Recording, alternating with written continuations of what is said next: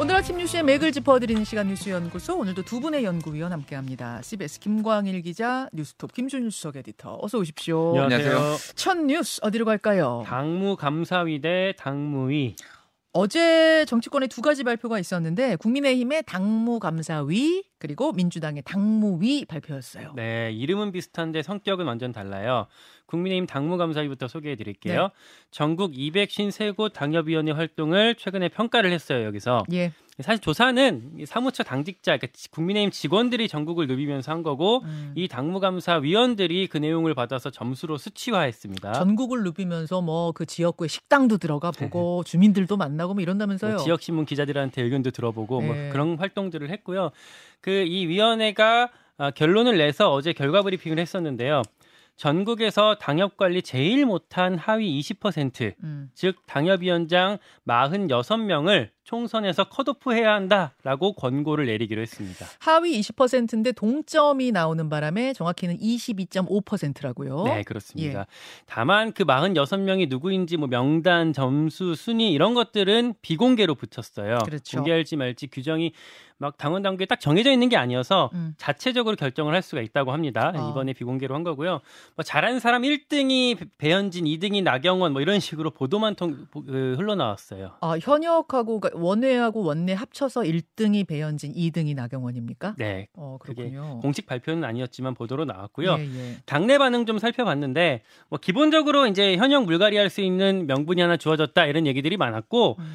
명단을 공개 안 했잖아요. 예. 요거에 대해서도 당 내에서는 뭐 잘했다 이런 반응들이 대체로 많더라고요. 음. 그러니까 만약에 컷오프를 하, 그 명단을 공개하게 되면 거기 나왔던 사람들 중에 이준석 신당으로 뭐 한두 명이라도 흘러가게 되면 당 전체가 균열이 생기고 뭐 분위기 흐름 다 내주게 된다. 일단 그걸 막았다. 진짜로 철저히 비공개예요?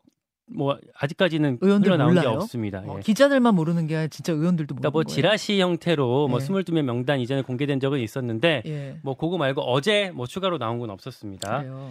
민주당 당무위원회는요 어, 상설기구인데 대의원제 문제를 건드렸어요. 음. 그러니까 전당대회에서 대의원 한 표가 권리당원 60표의 가치를 갖게 된다 해서 뭐 표의 등가성 문제가 계속 어, 지적이 되어 왔었잖아요. 네. 이게 기존에 60대 1이었는데 이걸 20대 1 미만으로 좀 줄이기로 결정을 했습니다. 음. 그 전에는 총선 끝나고 다루는 걸로 이해가 되고 있었어요. 왜냐하면 이 문제는 사실은 전당대회 때 적용이 되는 문제라 아직 한참 남긴 했거든요. 네, 맞아요. 그랬는데 지도부가 좀 당기는 어, 이제 모습을 취한 거고요. 다음 주 목요일 날 중앙위원회에서 의결을 거쳐야 되는데 네. 중앙위에는 비명계도 좀 많이 포진하고 있기 때문에 뭐 개파 갈등이 또 불거질 가능성이 있습니다. 그렇죠. 말씀하신 것처럼 총선 공천이랑 관- 관련된 건 아니고 전당대회 문제예요. 네. 그래서 전당대회가 내년 6월에서 8월, 그러니까 이재명 대표 임기를 따지면 8월이고 만약에 총선 져서 어, 엎어지게 되면 비대위로 가게 되면 6월에 열릴 가능성도 있는데 그래서 넓게 이제 6월에서 8월인데 네. 총선 끝나고 이 작업을 하게 되면 룰 개정을 왜 또 전당대회 직전에 하느냐 이런 논란이 나올 거잖아요. 음. 그런 차원에서 갈등의 소지를 줄이기 위해서 당길 수밖에 없, 없었던 거다라는 식으로 에, 당 주류에서는 이제 얘기를 하고 있습니다. 당 주류의 설명은 그러한데 네. 비주류의 이해는 뭐예요? 뭐또 친명 체제 강화하는 거 아니냐 뭐 이런 얘기들을 계속 하고 있는 거죠. 힘이 있을 때 강화하려고 하는 거 아니냐 이제 이렇게 또 비주류는 보고 있는 그렇죠. 거예요. 예. 아. 자 김준일 에디터 예. 두당 모두 당에는 굉장히 중요한 이야기들이 어제 오갔네요. 예. 일단 국민의힘부터 얘기를 하면은 네. 저는 요거를 보면서 김기현의 용산을 향한 어, 종합 선물 세트 뭐 이런 느낌이었어요. 그게 무슨 말입니까? 예, 무슨 얘기냐면은 네.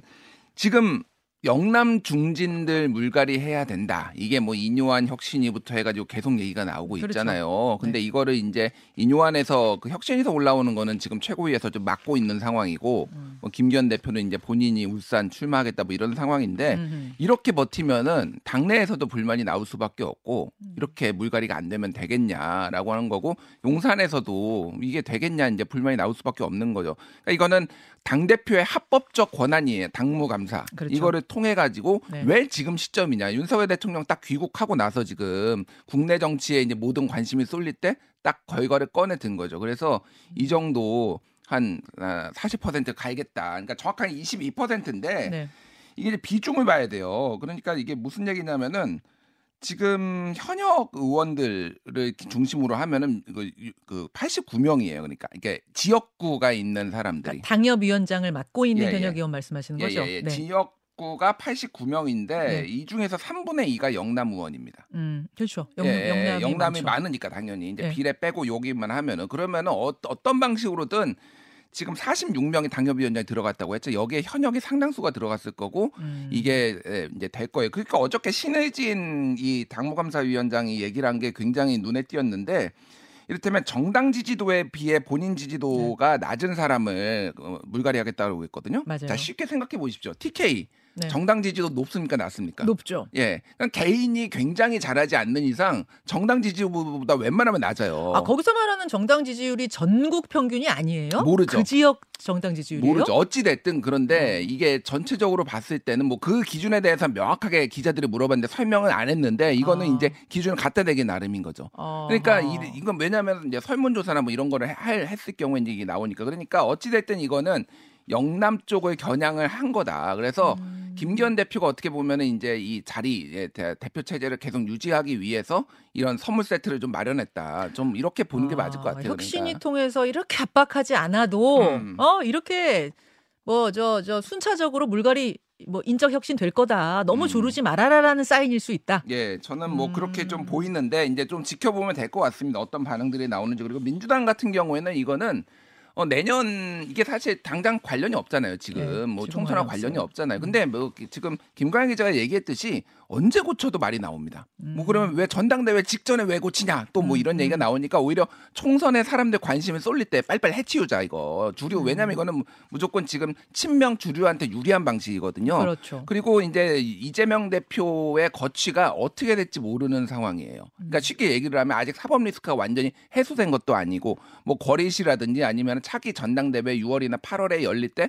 그때도 어쨌든 이 좀 체제를 공고하기 위해서 좀 했다라고 보면 될것 음. 같은데 어쨌든 이게 국민의힘도 당신 100%로 했다가 민심을 좀 이렇게 역, 역, 뭔가 역행했다라는 평가를 받고 있는데 이게 물론 100%는 아니지만은 당심을 이렇게 강화했을 때 그거에 반대급부로서 팬덤 정치나 이런 거를 어떻게 조금 완화할 수 있는가에 대해서도 뭔가 들어가야지 다 사람들이 좀 비명이나 이런 데에 반발을 안 하는데 음. 좀 일방주의로 가고 있다 이런 비판들이 좀 나오는 그런 배경인 것 같습니다. 그럼 국민의힘의 어제 당무 감사 발표는 어, 뭐 물갈이 신호탄 이렇게 네. 보이는 음. 거고, 일단 민주당의 이 당무위 발표는 당내 어떤 갈등을 더 가속화하는 뭐 이런 뭐 이- 이렇게 봐야 돼요. 분열의 씨앗.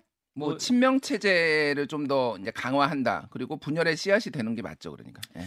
자, 요 정도 분위기 훑어보고 오늘 뭐 인터뷰로 더 좀 깊이 있게 가보겠습니다. 두 번째 이슈가죠. 더 거칠어진 정치권. 이건 무슨 얘기입니까? 두 사람 발언을 소개해 드릴게요. 먼저 국민의힘 김석기 의원인데 네. 이제 김재원 최고위원 사퇴한 자리에 최근에 보궐로 들어가서 지도부 일원이 됐어요. 그렇죠. 어제 최고위원회에 이제 최고위원으로서는 처음 참석했는데 공개 발언에서 뭐라고 했냐면 오늘은 다른 발언보다 민주당에 대한 충고를 하겠다라면서 비판을 쏟아냈습니다. 예. 발단은 사실은 민주당 대변인이 먼저 했어요. 김석기 의원을 공격했는데 옛날에 용산 참사였을 때 서울경찰청장 하면서 그 음. 어떤 어, 책임자 아니냐. 그리고 그때 뭐 강제 진압이 정당했다라고 말했던 막말한 인사를 왜 어떻게 집권 여당이 안 치, 어, 지도부를 안 치냐 이렇게 먼저 어, 논평을 했었고요. 네네. 여기에 대한 반응이었는데 김석기 의원이 아니 정당한 법 집행이었다라면서 입장을 구구절절 말했고요. 음. 그러면서 갑자기 막말하면 이재명 대표 아니냐. 음. 어, 형수한테 욕설하지 않았냐 뭐 이런 식으로 어제 아, 최고비석상에서. 네 최고위원의 어 떤 일성치고는 좀 감정적인 워딩들이 많이 나왔습니다. 음.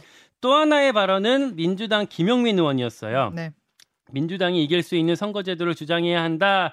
라는 얘기를 하기 위해서 일종의 좀 공포를 조장한 얘기를 했었는데 계엄? 계엄령 얘기를 꺼냈거든요. 아 탄핵이 아니고 이번엔 계엄령이에요? 윤석열 정부가 총선에서 유리한 결과가 나오면 계엄을 선포하고 독재를 강화할 거다 이런 식으로 말을 했습니다. 음. 당내 반응을 좀 살펴봤는데 공개적인 얘기들은 제가 못 봤거든요. 근데 이제 의원들한테 좀 제가 반응을 물어보니까 네. 대부분 비판적이었습니다. 일단 이재명 대표가 얼마 전에 입단속하자 이런 메시지를 좀 냈었는데 음. 또 이런 말이 나온 거잖아요. 한 대표적인 친명 의원한테 물어보니까 가당치도 않은 얘기다. 법률적으로 뭐 불가능하다. 이런 얘기에 기자들이 관심 갖지 않아줬으면 좋겠다. 이렇게까지 뭐 비판하기도 했습니다. 그렇군요. 다시 거칠어진 정치권 원래 계속 거칠지 않았어요. 근데 김준일 에디터 어제는 어떻게 보셨어요? 그러니까 뭐 이런 말이 있잖아요. 법은 멀고 주먹은 가깝다. 뭐 이런 말이 있는데 이거를 좀 빗대서 얘기하면은 민생은 멀고 막말은 가깝다. 뭐, 네. 뭐 이런 것 같아요. 그러니까 즉각적인 효과가 나타나고 뭐 언론도 조금 반응을 바로 바로 하는 것도 음. 있고 이러니까 이게 조금 쉬운 길이죠, 사실은. 이렇게 하는 게. 그러니까 뭐 국민의힘 먼저 예, 말씀을 드리면은 네. 이제 재보궐 선거 이제 참패한 다음에 여러 가지로 이제 뭐 여야 간에 조금 신사협정도 맺고 국민의힘에서도 좀 자제하고 우리가 반성한다. 뭐 정치 연수 막 철거하고 맞아요. 비판 성명 줄이고 뭐 이렇게 했단 말이에요. 네. 근데 이제 김석기 이제 최고위원, 이제 김재원 최고위원 이제 보궐로 이제 너- 들어온 분인데 이분이 이제 조금 강경 발언을 주도하는 것 같아요. 지금 국민의힘에 약간 논란이 있는데 뭐냐면은 원래 김기현 대표가 있으면은 김기현 대표 중심으로 오른쪽에는 윤재옥 원내대표, 음. 왼쪽에는 김병민이 앉았어요. 김병민 최고위원. 예, 왜냐하면은 김재원이 최고점자인데 그 차점자가 김병민이었습니다. 예. 근데 지금 김병민 자리에 김석기가 앉은 거예요. 보궐 선거로 아, 들어왔다고. 아 김재원 최고 자리에 들어왔으니까. 예, 근데 그 그러니까 이게 약간 논란이 있는 거예요. 그렇다고 최고점자로 지금 김석기가 들어온 건 아니잖냐. 그런 건또 뭐 그러니까. 당내에서 시끌시끌한 건데 이게 이게 그런 시그널로 지금 보인다라는 거. 이를테면은 중도 뭐, 뭐 김병민 최고위원의 약간 온화한 약간 그런 예, 거 있잖아요. 예. 공격도 많이 하지만은 거기에서 김석기를 전면으로 내세워서 대야 공세를 세게 가겠다. 뭐 음. 이런 걸로 이제 시그널 주고 있고 이게 바로 이제 어제 나온 거죠. 그래서 뭐 김석기 최고가 세계인들을 놀라게 한 패륜적 욕설과 범죄 혐의 투성인 이재명을 당 대표로 모시는 것에 대해서 민주당 입장은 무엇인가? 뭐 이런 얘기들이 이제 세게 세게 나오니까 앞으로 이제 국민의힘이 어떤 식으로 갈 것인가 최고위원회가 이런 거를 좀 볼 수가 있는 것 같고 음흠. 지금 민주당 같은 경우에는 당에서 조금 막말 뭐 요거에 대해서 조금 강하게 징계를 하겠다라고 했지만은 요 경계선상을 조금 타는 것 같습니다. 아 그래요. 예, 그러니까 지금 의원들이 뭐 민영배 의원이라든지 뭐 이런 분들이 그러니까 이게 막말이라고 보기에는 조금 힘들어요. 그러니까 이를테면은 뭐 엉뚱한 주장이죠. 사실은 갑자기 계엄령을 뭐 할 거다. 이게 사실 저는 뭐 가당치 않다고 생각을 하는데 이게 우리나라에서 지금 가능하지도 않고.